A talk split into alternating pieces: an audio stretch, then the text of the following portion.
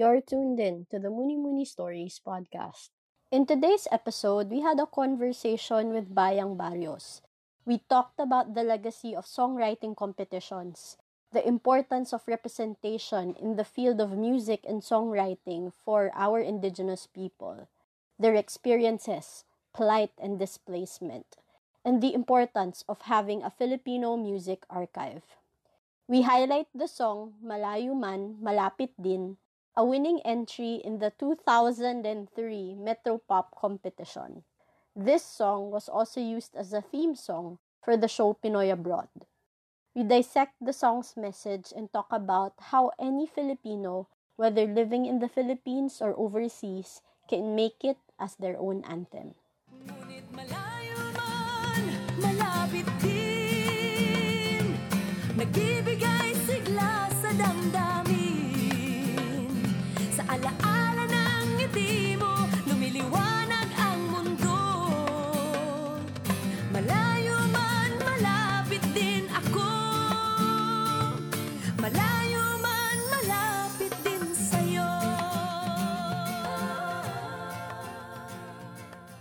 This is the Muni Muni Stories podcast. Ating kayamanan dapat ay ingatan. Ating mga awit ngayon at kailanman Aawitin, yayakapin, iingatan. Ngayon at kailanman ating kayamanan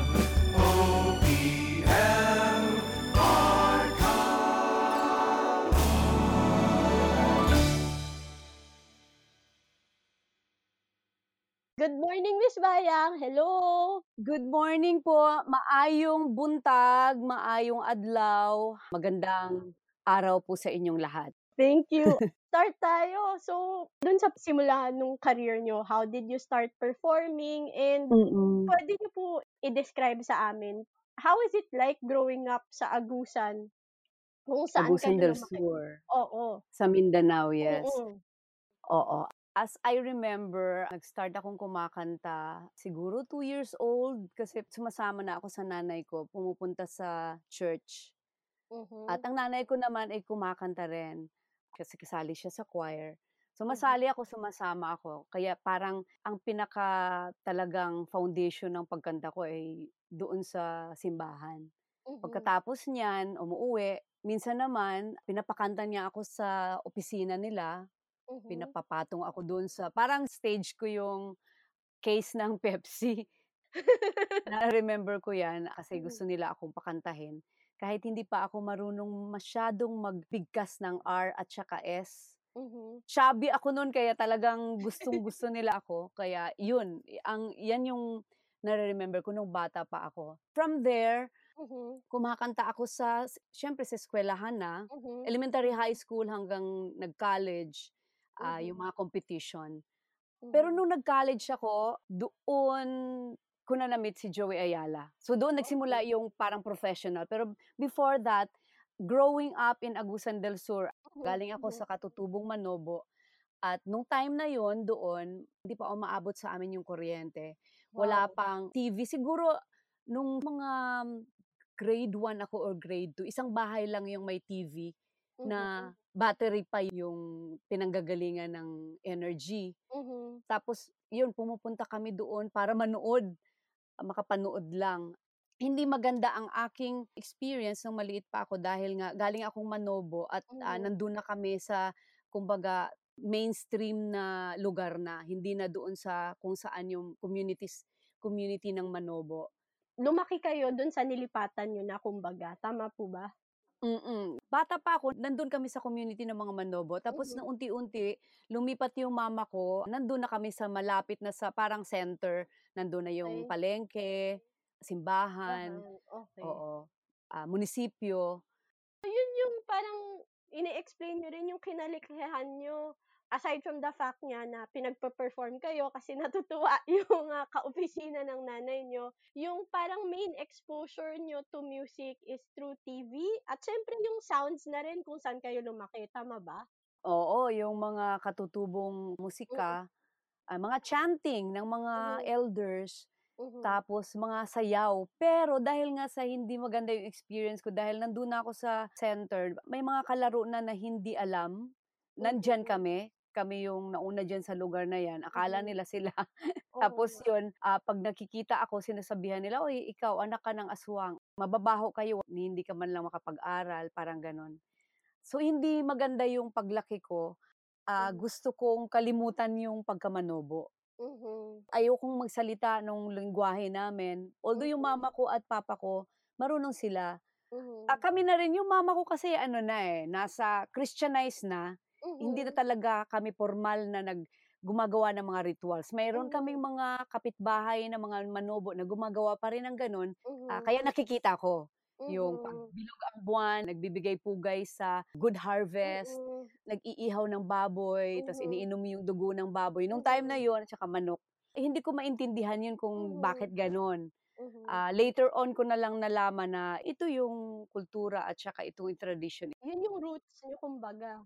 Mm, mm, mm. Nakita nga din natin 'tong parang sinalamin nun yung experiences niyo kasi nung pinapakinggan ko yung song niyo na "Katribo Ko," Mm. kinukwento niyo yung karanasan niyo, eh. Aside from that po, the song mirroring your experiences, puwede niyo ba Mm. rin sa'min ikuwento ng mas detalyado bakit niyo ginawa yung kanta at paano yung proseso nung paggawa niyo nung kanta na yun, yung "Katribo Ko"? Yung "Katribo Mm. Ko." Nung umalis ako kay Joey Ayala, after 7, 8 years na magkasama kami, nung time na yun, nandito na sa Maynila, nandi Mhm. nandito na ako. Siyempre nung nasa kay Joey ako, ang galing niyang gumawa ng mga songs, so parang Mhm. ako kakanta na lang, walang Mhm. problema, hindi ako nag-iisip ng kung anong artistic Mm. anong ilalabas ko kasi kumakanta lang naman ako ng mga songs si Joey, Mhm. nagba-backup ako sa kanya Mhm. at nagdi-direct siya kung ano yung, ah, gusto niyang gawin sa entablado. Mhm. Pero nung ako na, nung umalis na ako, yun yung time na ang lakas-lakas ng banda, Mhm. Eraserheads, Yano mhm, mhm. ah, Colored Colored Thread. Thread, Mm. yes. Marami pang iba na mga banda. Mhm. Tapos sabi ko, "Anong gagawin ko?" Kasi wala akong maibigay. Hindi naman ako puwedeng kumanta ng kumanta ng mga songs si Joey. Mhm. Kailangan mong meron kang identity na rin as artist. Mhm. Nagsimula akong gumawa ng kanta at Mhm. kung ano yung reality na na-experience mo, I think natural siya na lumalabas. So Mhm. yun yung nagawa ko, yung "Katribo Ko." Unang-unang composition ko ay "Katribo Ko." Base ito sa kung ano yung experience ko nung maliit pa ako. So kinuwento ko lang kung ano yung experience na yun. For me, as a music listener, nung una kong beses napakinggan yung "Katribo Ko," natutuwa ako na nag-exist o nagawa yung gano'ng kanta. Kasi for sure, ang dami nating mga Mm. kababayan na in the Philippines, kasi ang dami-dami nating indigenous groups na Mm. similar yung experiences. Yes, at hanggang ngayon, hindi lang noong bata pa ako Mhm. or hanggang ngayon na-e-experience Mhm. yan ng mga katutubo, hindi lang sa Pilipinas kundi sa buong Buong mundo, mundo. Yung discrimination na yun. Mhm. Yung kaya nga Mhm. yung struggle ng pagkakakilanlan na makilala Kilala, opo. oo, Yes. nandito pa rin hanggang ngayon. Makilala Mhm. man lang sa community or sa pamahalaan na Mhm. nag-i-exist Mhm. ang mga tribo, ang mga katutubo. Yun nga, eh, balik tayo dun sa idea na siyempre sa paglaki niyo, aside from yung sa mga bagay na ibahagi niyo kanina, very Mm. much influenced kayo ng indigenous music kasi yun nga yung roots niyo. Meron siyang mga kalakip o kasamang ritwal along the process. Mm. Yung in English yung question ay, does indigenous music choose the musician or does the musician choose it?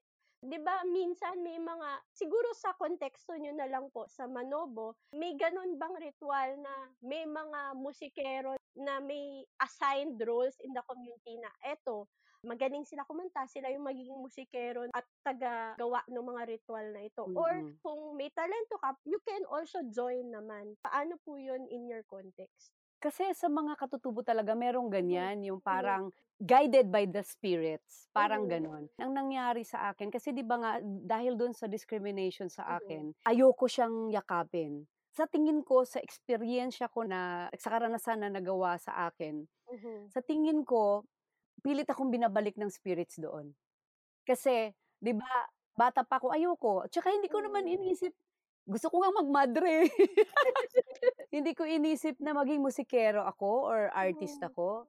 Hindi, kasi sobrang hirap ng buhay ng mga katutubo at saka yung mga trying hard na umalis na sa katutubo. Kasi para sa akin kung nandun ka mismo sa community, kung talagang naniniwala ka dun sa pinanggalingan mo, Mhm, mhm. pwede kang mabuhay eh. May lupa, Mm. magtanim ka, nandun lahat yung natural resources Mhm. na makuha mo. Kaya lang, dahil yung parents ko naging Kristiyano na, iba na yung pinuntahan ng buhay namin. At ako nga, parang nawala-wala na rin. Dahil dun sa experience ko, pilit kong hindi yakapin yung kung ano yung pinanggalingan ko. Pero nung nag-college ako, nakita ko si Joey Ayala na into this kind of music. Mhm. Nag-aral ako, gusto kong Mhm, mag-teacher, tapos mm. parang gusto kong magmadre, tapos biglang nakilala ko si Joey, tapos ito ang nangyari. Nagkasama kami na nagkita nga kami, sabi niya, "O Bayang, gusto mo ba ng sumali sa grupo?" Sabi Hmm. ko, "Ano bang mga klaseng mga songs?" "Jo," sabi ko, kasi sir ang tawag ko sa kanya nun kasi siya Hmm. yung direktor ng play sa school namin. Sabi niya, "Ano, ah, ganito." Pinarinig, biglang takot ako. Sabi ko, "Ayoko na ng mga ganyan, nagtsa-tsakanté, galing ako diyan eh. Ayoko, hindi maganda yung experience ko." Parang hate ako nung Hmm, community mm. namin at sabi ko kay Joey, sabi niya, "Ah, try mo lang, tingnan mo kung tuhan mo." Sabi ko. Unti-unti, yun, during the performances, may magtatanong, "Miss Bayang, ano po ba yung ginamit mong instrumento?" Sa akin parang ginamit ko lang dahil Mhm. gusto ni Joey na gamitin ko at gawin mo 'to para mag-sync siya doon sa music na ginagawa namin. At ang sabi ko, "Sige, gawin ko." Tapos biglang after the show, ang daming lumalapit, "Miss Bayang, ano bang meaning nung ginagawa mo? Miss Bayang" parang, ha? Ah, wala sa isip ko na parang sa akin nung simula na natutuwa lang ako na may ginagawa ako at the same time nag-aaral ako dahil nakakatulong sa akin dahil hirap nga yung buhay. Ah, yung mother ko, hindi ako kayang dalhin sa kahit sa high school pa lang, hirap na hirap na. Hindi naman din ako matalinong-matalino para maging scholar. Parang tinulungan lang ako ng parish namin para makapag-college. Okey. Oo. So, nung nandun na ako, yung mga performances nga, sabi ko nga, binabalik ako doon. So, Oo. tinatanong, "Ano ba yung gamit mo?" Like kubing, yung Oo, instrumento na kubing. mm. Oo. "Ano ba yan? Ano bang ibig sabihin yan? Bakit Mhm. ka ang ganda kasi." Mm. Sabi ko, "Ga nanggaling na ako dun, ba't hindi ko ito tinry na matutunan?" Kahit yung lengguwahe ko ng Manobo, ang alam ko ngayon Agusanon lang. Ilang words ang alam ko lang sa Manobo. Mhm. Ngayon, nagsisisi ako na hindi ko inaral at hindi ko niyakap yun. Hmm. So, simula unti-unti, unti-unti binabalik ako doon hanggang nakaalis na ako kay Joey. Nagsimula akong gumawa ng awitin tungkol sa mga katribo ko.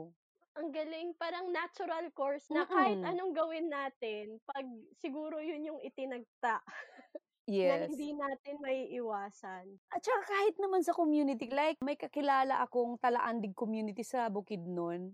Para Mhm. lang din silang Manobo eh, parang Mhm. magka-cousin-cousin lang yan eh. Para sa'kin model community like Mhm. Tiboli tribe and Mhm. Talaandig tribe. Mhm. Kasi may leader silang maayos talaga. So, Mhm. intact yung kanilang kultura at mga tradition. oo. Oo, yes. Meron pa nga silang school for living tradition. Mhm.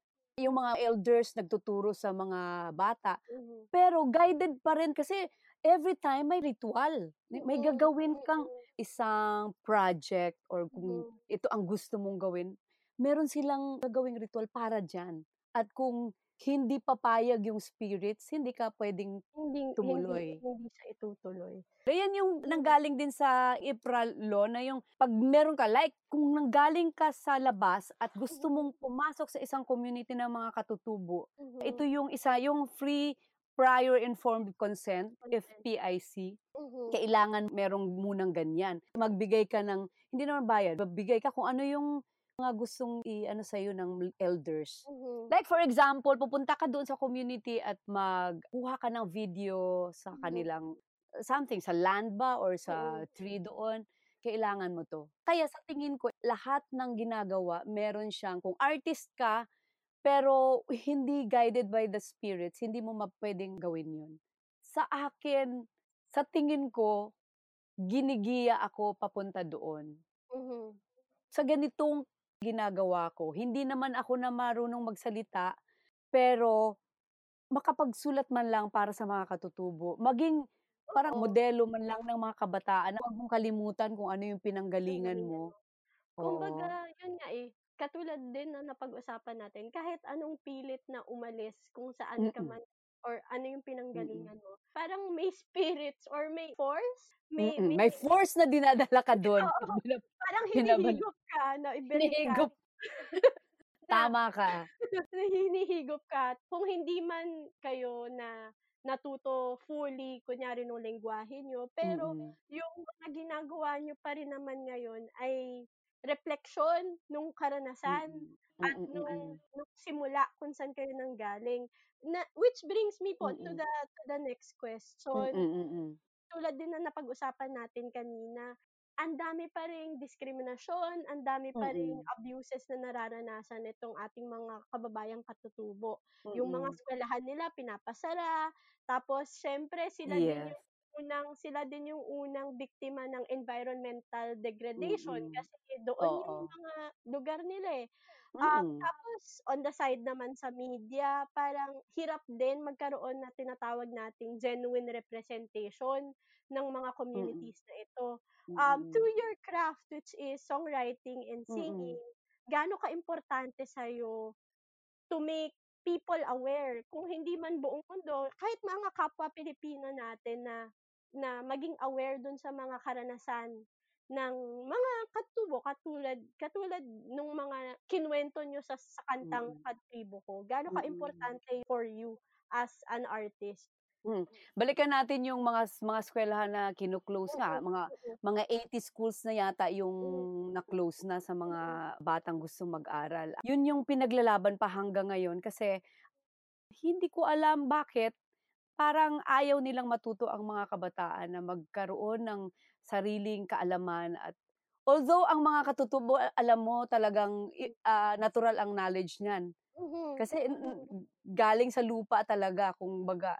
Anyway, yung para sa akin yung itong ginagawa ko ang laking bagay. Malaking Mhm. bagay kasi ang musika ay tagos yan kahit saan, eh. Mhm. Kahit isang kanta isang tao lang nakikinig ng kan awitin, like Mhm. Mapayapang Mundo, mapayapang tao, mapaya ah, isang tao lang yun, um, malaking bagay na na na nakapag na na na nakapag-isip siya na, "Uy, meron palang gano'n, dapat Hmm. kailangan palang mag magsimula sa sarili natin yung kapayapaan bago tayo makabigay ng payapa sa ibang tao." Tao. Para sa akin, like yung ka yung Katribo Ko, magandang i maikuwento yun para sa mga katulad kong Mhm. nandun pa rin sa diskrimina na naka-experience ng Mm. diskriminasyon, ah, na na hi hindi dapat gano'n ang epekto, parang Mhm. mas mas kailangan mo pang ipaglaban at Mhm. kailangan mong ma ma ma mabigyan ng pagkakilala kung saan ka nanggaling para Mhm. kung ito yung ID mo, eh, ito yung ID mo. Sa music naman, yun nga ang sabi ko nga malaking bagay ito dahil ang mga Pilipino ay ang lakas sa musika. Oo. Nakikinig kahit saan, Mhm. kumakanta sa banyo, kumakanta sa kahit kahit nagda-drive or nasa kahit Oo. nag kahit nas kung ano kahit anong ginagawa, nagha-hum, na kumakanta. Mm. Ang laking bagay niya na expression para marinig ka. Ah, Mhm. hindi man hindi man hindi man, ah, sa lahat, pero kahit isang tao, dalawang tao yan, Mhm. malaking bagay na. Siguro kukunin ko yung main takeaway or yung na-realize ko dun sa kakasabi niyo lang. Para ang music ang dami niya talagang ginagawa aside from the fact na puwede siyang messenger nung mga kuwento ng mga tao. Um, at the same time, ano siya, eh, puwede siyang bagay na isa siyang tool para makapag-connect o mas Yes. lalo mong maintindihan yung mensahe o yung kuwento ng ibang tao. At katulad din ng Mm, sinabi niyo mm. kanina, lalo na sa mga Pilipino na sobrang importante ng music sa'tin, Mm, madaming mm. maga mar maraming marunong kumanta, parang natural sa'tin yung gano'ng expression. Which brings me to my next question na Mm. pagsahaluin na natin yung songwriting tsaka yung Mm. singing ano niyo, craft. Nung Yes. 2003, nanalo kayo for first prize sa Metropop Songwriting Mm, Competition para mm, dun sa ating highlighted song na Malayo Man Malapit mm. Din. Tapos a few years back um, nag-interpret din kayo naman ng isa pang kanta na Phil Pop um, sinulat ng The Benjamins na ngayon Ben and Ben na, yung Tinatangi. Mm. So, Mm. Philpop entry siya noong 2016. Para sa Mm. inyo, ano yung legacy ng mga kompetisyon kompetisyon na ito at bakit importante na pagpatuloy yung mga platform na ganito para sa mga mga awit at para sa mga kompo para sa mga composer bilang songwriter kayo? Mm, mm. Malaking bagay yung mga kom ah, itong mga competitions na 'to like sa music music, ah, festival. Kasi, ah, para sa akin kahit hindi ka man hindi ka man makapasok, nakagawa ka ng kanta. Okey. Gawa ka lang ng gawa ka lang ng gawa ng kanta, Mhm. ah, magiging album din 'yan katagalan, 'di ba? Sa tama. dami mo ng nagawa at hindi ka nakapasok, meron ka kahit papaano walang nawala sa'yo, Mhm. ah, nakagawa ka ng kanta, nakwento mo nakwento mo kung ano yung gusto mong ikuwento at Mhm. na-record mo, ah, nandiyan naka naka makakagawa ka ng album. Um, yung Metropop 2003 entry ko na Malayo Man Malapit Din, ginawa ko siya after 1996 Metropop. Kami Okey. ng nung nung boyfriend ko na asawa ko na ngayon noon, si Mike Villegas, Oo. gumawa kami ng yung song na may bagong umagang parating, may Ah, bagong umagang parating. Oo, bagong umaga, bagong umagang parating. Um, 1996 Metropop entry namin yun, pero hindi na pumasok. Pero Mhm. gu ginawa namin 'yan para sa sarili namin dahil sobrang down kami nung time na yun. Mhm. Mhm. Parang, ah, pa parang sa sarili namin nakagawa ng kanta para ma-uplift mo yung spirits na Mhm. sobrang parang parang wala ng pag-asa. Mhm. Tapos after that, hindi siya pumasok, so da down na down naman kami dahil hindi kami pumasok. Hindi pumasok after how many years, hindi kami nakagawa ng song. Tapos biglang isang umaga, mag-asawa na kami. Kasi Okey. mag-boyfriend pa lang kami nun, mag-shota pa lang kami nung time na yun. Nung before 2003 sabi niya, "Gawa tayo ng song uli." Sabi ko, Okey. "Gumawa ka ng sarili mo, gagawa ako ng sarili ko." Parang gano'n. So yun. Na nakagawa ako ng yung Malayo Man Malapit Mhm. Din. Actually, hindi ko inisip para sa naging effect na lang yung para sa mga mga kababayan na malayo sa atin. Pero actually yung song na yun ay para sa isang kaibigan na sobrang close ko na ang layo, nasa US siya. At Mhm. nung time na yun wala pang cellphone, wala pang Mhm. ano, so telepono lang talaga at saka post office magpapadala Mhm. ka ng letter. Mhm. So sa sabi ko napakalayo ng agwat. Parang kung ano, wala walang ibang meaning Mhm. kung ano yung nasa letra nung kanta, yun yun. Wala siyang ibang meaning yun. Na ngayon na ngayon Nasagot ano ko na ba yun? tama. Na ngayon parang anthem na nga siya ng mga kababayan natin lalo na ngayon mas dumadami ang OFW. Gano'n ko din naman nanggaling yung origin ng kanta na, ah, may longing for a friend na napakalayo, na Mm. yung feeling na gano'n, for sure nararanasan din ng mga Pilipinong may mga kamag-anak o kaibigan na nakatira o nagtatrabaho abroad. Ang Oo, ka kaya nga mhm. Sige po, go ahead. kaya nga ano, yung everytime na gagawa ka ng composition or kahit anumang song, may kanya-kanya tayong interpretation, eh. Mhm. So depende sa kung ano yung I think depende kung ano ang experience mo doon sa pakinig mo doon sa song. So Mhm. gagawa ka ng kung ano yung namugna or na na nabuo na experience mo, naka-relate ka doon sa kanta. Mhm. So kahit kahit yung yung main composer ay hindi naman yun yung ibig sabihin niya, ito yung lumabas. Mhm. 'Di ba? Kasi ito Mhm. ang ito yung pinaka yung need, yung need Mhm. nung katawan mo at saka pag-iisip mo at saka puso mo doon sa reaksyon mo doon sa kanta. Parang Mhm. gano'n. Oo nga, tama. Nung pinapanood ko nga yung videos nung performance na ito, parang ang gandang night nun para sa inyong mag-asawa kasi ano, eh, parang kayo ata yung first place tapos second place si Sir Mike, tama po ba? Oo. Nakakatuwa yun kasi pi kaya nga sinabi ko 'pag hindi time para sa'yo, hindi time talaga. Like yung Mhm. bagong umaga kasi nag-expect kami na pumasok kami. Kahit sa pangatlong Ah, kahit third third prize man lang, pero hindi kami pumasok, eh. So, yung frustration mo 'pag once na nag-e-expect ka tapos hindi darating, talagang yung frustration mo. So, kaya nung 19 ah, nung 2003 hindi kami nag-expect, ah, hindi tayo ang daming magagaling, eh. Mhm. Tapos biglang kami yung hindi lang hindi lang Mhm. grand prize na meron pang second prize pa. Pa. Kaya 'di ba? Yung hin Sobra-sobra kumbaga. yes. Sobra-sobra Oo. yung biyaya on that day. Mm, Pero ang ang ganda, ang maganda naman yung parehong kanta at nakakatuwa na hanggang ngayon pinapakinggan pa rin sa at yun nga, eh, Mm. katulad ng sinabi niyo, 'pag totoo yun base siya sa karanasan tapos yun yung Mm. mensahe na makaka-relate yung mga tao. Mm. For sure, yung kanta na yun mahaba ang buhay kumbaga. Oo. Um, balikan din natin yung sinabi niyo kanina na importante yung mga platform na ito kasi, um, hinahayaan niya yung mga kompositor tsaka yung mga mga awit na simulan, na huwag matakot simulan Oo. Yung mga gusto nilang gawin. Which I think yun Mm. naman yung pinakaimportante sa lahat ng mga bagay, mapa-creative Mm. man o kung ano, Mm. na dapat sinisimulan mo lang. Tapos Mm. eventually makikita mo, oh, parang nag-aani ka na. Oo. Katulad nung Oo. nangyari nung 2003, nung 1990s, nagpasa kayo, um, hindi masyadong pinalad. Tapos nung 2003 naman, sobra-sobra. Dalawa pa kayo, nanalo Dalawa pa. pa. Oo nga. Yun. So, ang galing. Ngayon, pumunta naman tayo dun sa mga iba niyo pang endeavors. Mm. Aside from songwriting and singing music, nagpa-participate din kayo sa mga musicals. Um, part kayo nung second leg nung Rock of Ages.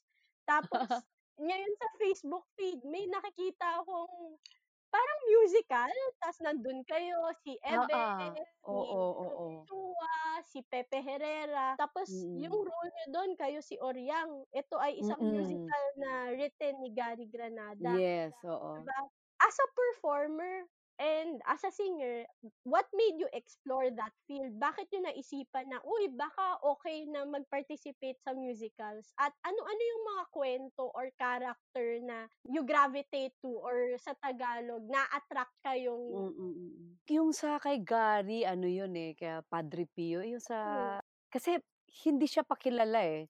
So, Mhm. parang inaano ni Gary mas at saka nababagay ngayon dahil nga sa nangyayari ngayon Hmm. sa ano natin, Sa Pilipinas. nangyayari sa sa pil sa Mm. country, ang daming nangyayari. At para sa akin importante na dapat meron tayong mga gan hindi tayo huminto, hindi Mm. tayo hihinto na hindi magsalita at hindi mag Mhm. hindi maging mulat. Matuto Hmm. tayong matuto tayong magsabi ng maganda at matuto tayong magsabi ng hindi maganda kung kung hindi naman maganda yung ginagawa sa atin. Yung sa musical sa ano, sa, hmm, sa Rock of Ages, para sa akin ano siya, eh, makalabas lang ako sa kung ano yung usual na ginagawa ko. Okey. Pero sobrang napakahirap para sa akin. Kasi ano yun, eh, mainstream Rock of Ages Mm. mainstream na, eh, pati yung song. Mm. Kumbaga lumabas ako sa aking comfort zone. So, okey. 'Di ba? Hi hirap na hirap ako dahil yung mga kasamahan ko, ang tagal na nilang ginagawa, eh, 7 years. Oo. 'Di ba? Konting ka konting ano na lang wala na silang problema. So, ah, yung adjustment, para sa akin maganda kasi din yung nabigay sa akin na role. Parang imagine yung mismong yung pinakaproblema yung environment, 'di ba, ng Mhm. bumabaha, tapos yung kapitana, kapitana Mm. yung Mm. so nandun pa rin yung kung ano yung nangyayari sa sa ating kapaligiran at Mhm. nangyayari na realidad sa kapaligiran natin. Yun yung pumapasok din sa akin na role. Pero Kumbaga humihigop sa akin dun. Ganun din. Parang Hinihigop na tinatawag naman ako. tinatawag kayo. Parang natural na Mm. nangyayari na ganun na lang. Na natural. Kasi like bago lang din before that meron ako sa CCP yung ano naman, mas komportable ako dun kasi ano ako, parang ano ba yung ginawa ko dun, pinaka-main ano ako, nakalimutan ko na yung title. Mhm. Mas ano yun kasi may chanting, Oh. dancing ng Mm. kung ano yung ginagawa ko. Eh, pero itong sa teatro sa dito sa sa Rock talagang iba siya.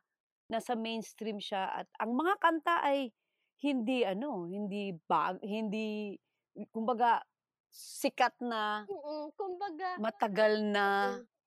at hindi lang sikat, I mean classic na sino, siya. oo, kahit sino sa Pilipinas kumbaga. Yes, Pamilyar kahit batang na maliit. Oo. Tama, tama.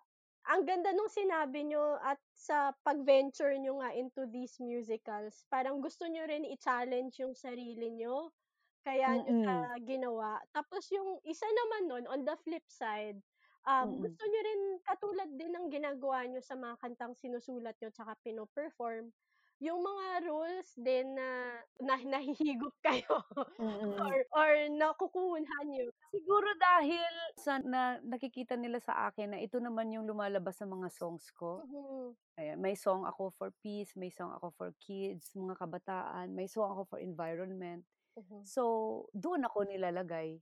Ang pinakaano sa akin dun yung bago sa akin dun actually yung mga songs kasi hindi ko naman kinakanta yun kung may mga gigs ako. Mhm. Oo. Natutuwa ako dun sa idea na kahit na nga naabot niyo na, kumbaga ang dami ng kantang nasulat, Mm. nakakapag-perform naman kayo regularly. Mm. Pin as an artist, pinu-push niyo pa rin na mag-venture or magpunta sa iba pang larangan para lalong pagandahin yung craft niyo. And I think, yun nga, eh, nakakatuwa yung idea na continuous process siya Yes. na in every opportunity, meron ka naman at meron talagang matututunan. Ngayon, dun sa huli nating endeavor siguro, bakit Mm. meron ka ring grupo kasama niyo si Lolita Carbon saka si Cookie Chua, yung Tres Mm. Marias. Ano po naisipan niyo? Parang lahat naman kayo individually may na-establish na rin na pangalan, um, maganda Mm, rin naman yung mm. discography ng lahat sa inyo, Mm. kumbaga may Mm. legacy na. Oo. Pero what made you collaborate as a trio? Ano yung naisipan niyo, "Uy, collaborate tayong tatlo tapos gawa Oo. tayo ng shows, gawa tayo ng songs." Ano yung nasa isip niyo during that time when you started collaborating at sabihin, "Ay sige gawa tayo ng grupo, Tres Marias." Itong mga 'to, imagine, ah, nung bata pa ako, siguro high school kasi yun yung time na sumikat yung Asin, Mhm. si Lolita Carbon. Mhm. Fan na fan ako at yan yung parang may banda-banda ako nung high school ako, yan yung kinakanta ko yung Asin. Para makasama ko siya ngayon, so parang talaga, ah, starstruck ako, ah, Lolita Carbon, ay, talagang kahit kahit kumakanta na kami sa entablado, kasama kasama ba talaga kita ngayon? Gano'n. Actually, ito din ang nangyayari diyan. Para sa akin, meron ding humigop sa amin ng mga spirits para magkasakasama. Kahit mga lasinggera yung mga yun. Actually ano, meron kami kasing, um, advocacy. Mhm. Before 'di ba na inaano natin yung healthcare ng mga kababaihan, Mhm. yung RH law? Oo, opo, opo, yes. Oo. Tapos, everytime na mag-invite sa amin yung likhaan, magtataka kami, "Uy, nandiyan ka. O libre ka 'no, wala kang bayad." Libre ka ikaw, Cookie libre ka rin wala kang bayad dito. Kasi nga naniniwala kami doon na dapat maipasa yung RH law. Dun Mm. tayo na yun. Hanggang isang araw, sabi ng host, "Nandito na po ang Tres Marias." Oh, Okey. doon nag-start. Oo nga, Tres Marias, tara mag-gig na tayo. Ang ginagawa namin ng Tres Marias, kahit anong kanta. Wala Mhm. kaming kakanta kami English, kahit ano kasi 'di ba meron naman kami sari-sariling mga tunog. Mm, mm. As as Bayang Barrios, as Cookie Chua, sa Colored Thread, and Mm. Lolita Carbon. Mm. Ang ginagawa namin sa Tres Marias kung ano-ano, kung ano-ano yung kinakanta namin. Basta trip lang namin kantahin, ginagawa namin sa entablado. Parang nag-e-enjoy kami na na magkasama kaming tatlo. Yun lang yun. Yun walang parang katulad na nga lang din ng sinabi natin, parang nagkataon tapos, uy, nag-swak na Mm. naman. Tapos Nag-swak na naman, oo. pare-parehas tayo ng pinaglalaban, pare-parehas tayo Oo. ng pinaniniwalaan. Tapos, uy, ang saya pala 'pag Mm. kasama ko kayong mag-perform. Mm, 'di ba? Ang sarap-sarap na pareho kami ng pinaniniwalaan at ito yung mga advocacies namin. At Mhm. the same time, para nga na lang kaming 'pag ang sarap, eh, kasi, Mm. oh, binabayaran ka ng maayos tapos nakakanta ka ng gusto mong na nag-e-enjoy ka. Pero gano'n pa rin, kung may mga advocacy na may mga groups na gustong pakantahin kami na talagang kailangan naming kantahan, nandun kami. Mhm, mhm. Oo. Tas nag nagre-request sila, "Puwede ba ito yung kanta?" "O sige go." Mhm. 'Pag kami tumutugtog kami, ah, kahit saan pumupunta yung repertoire namin. Nakakatuwa na hindi pa rin talaga nawala yung joy o yung ligaya ng pagkakanta kahit gaano katagal niyo na 'tong ginagawa. Dun ako naa-amaze as a music fan, paano niyo po pinapanatili na hindi kayo mapagod, na kumbaga hindi ma-burnout or na-burnout naranasan niyo na ba yun?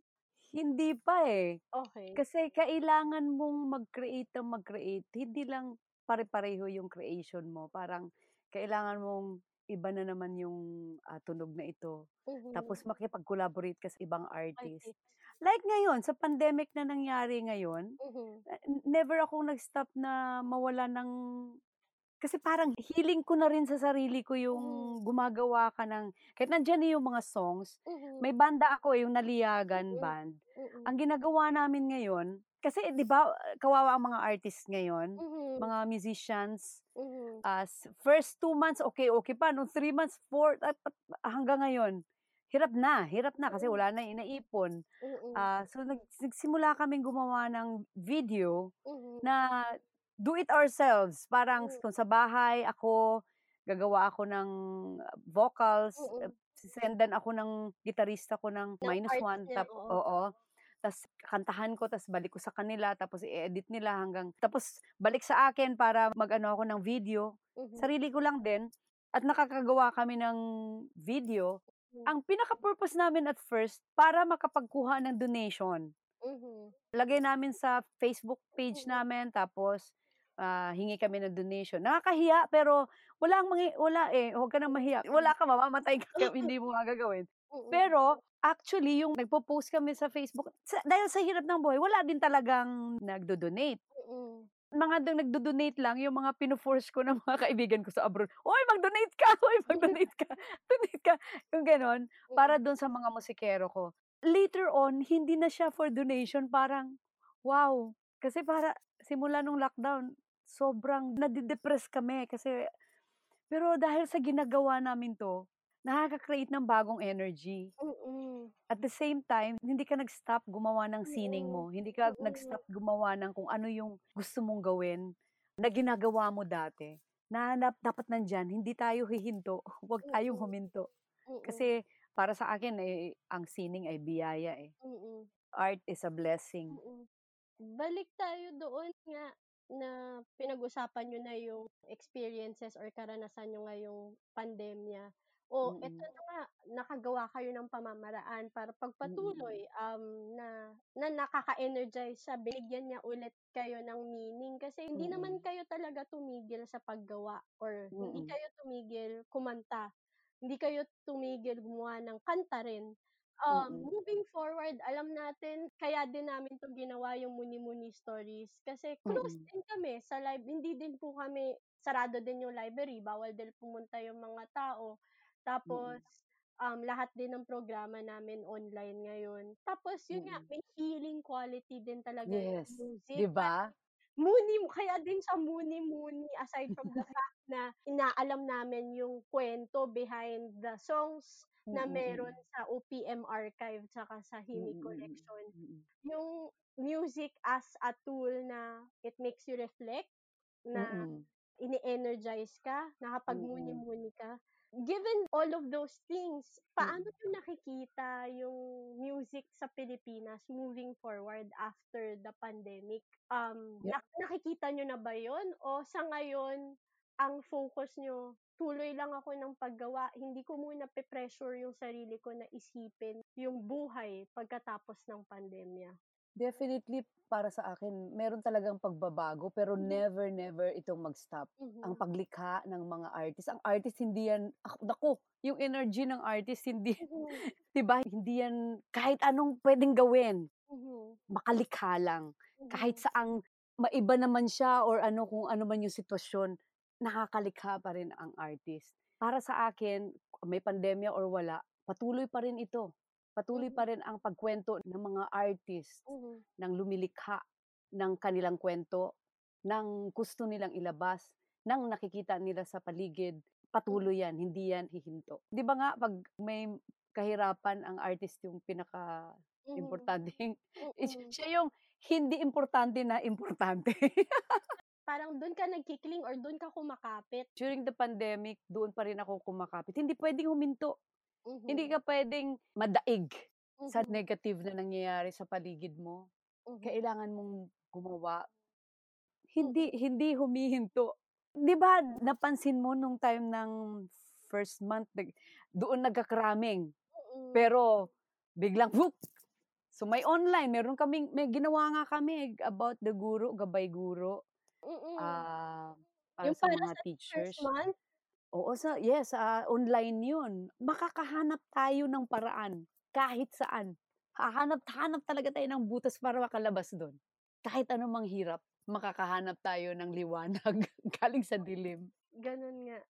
Salamat po, Miss Bayang sa pagsama sa'min sa araw na ito. Uy, maraming salamat sa pag-imbita at pagbigay sa akin ng ang laking bagay para sa akin ito. Salamat, salamat. Salamat po. Ngayon, ipapatugtog na natin yung featured song, yung Malayo Man Malapit Din. Salamat sa Mm. nakinig ng episode at see you again next time. Salamat po, Miss Bayang. Maraming maraming salamat. Bye! Ba-bye!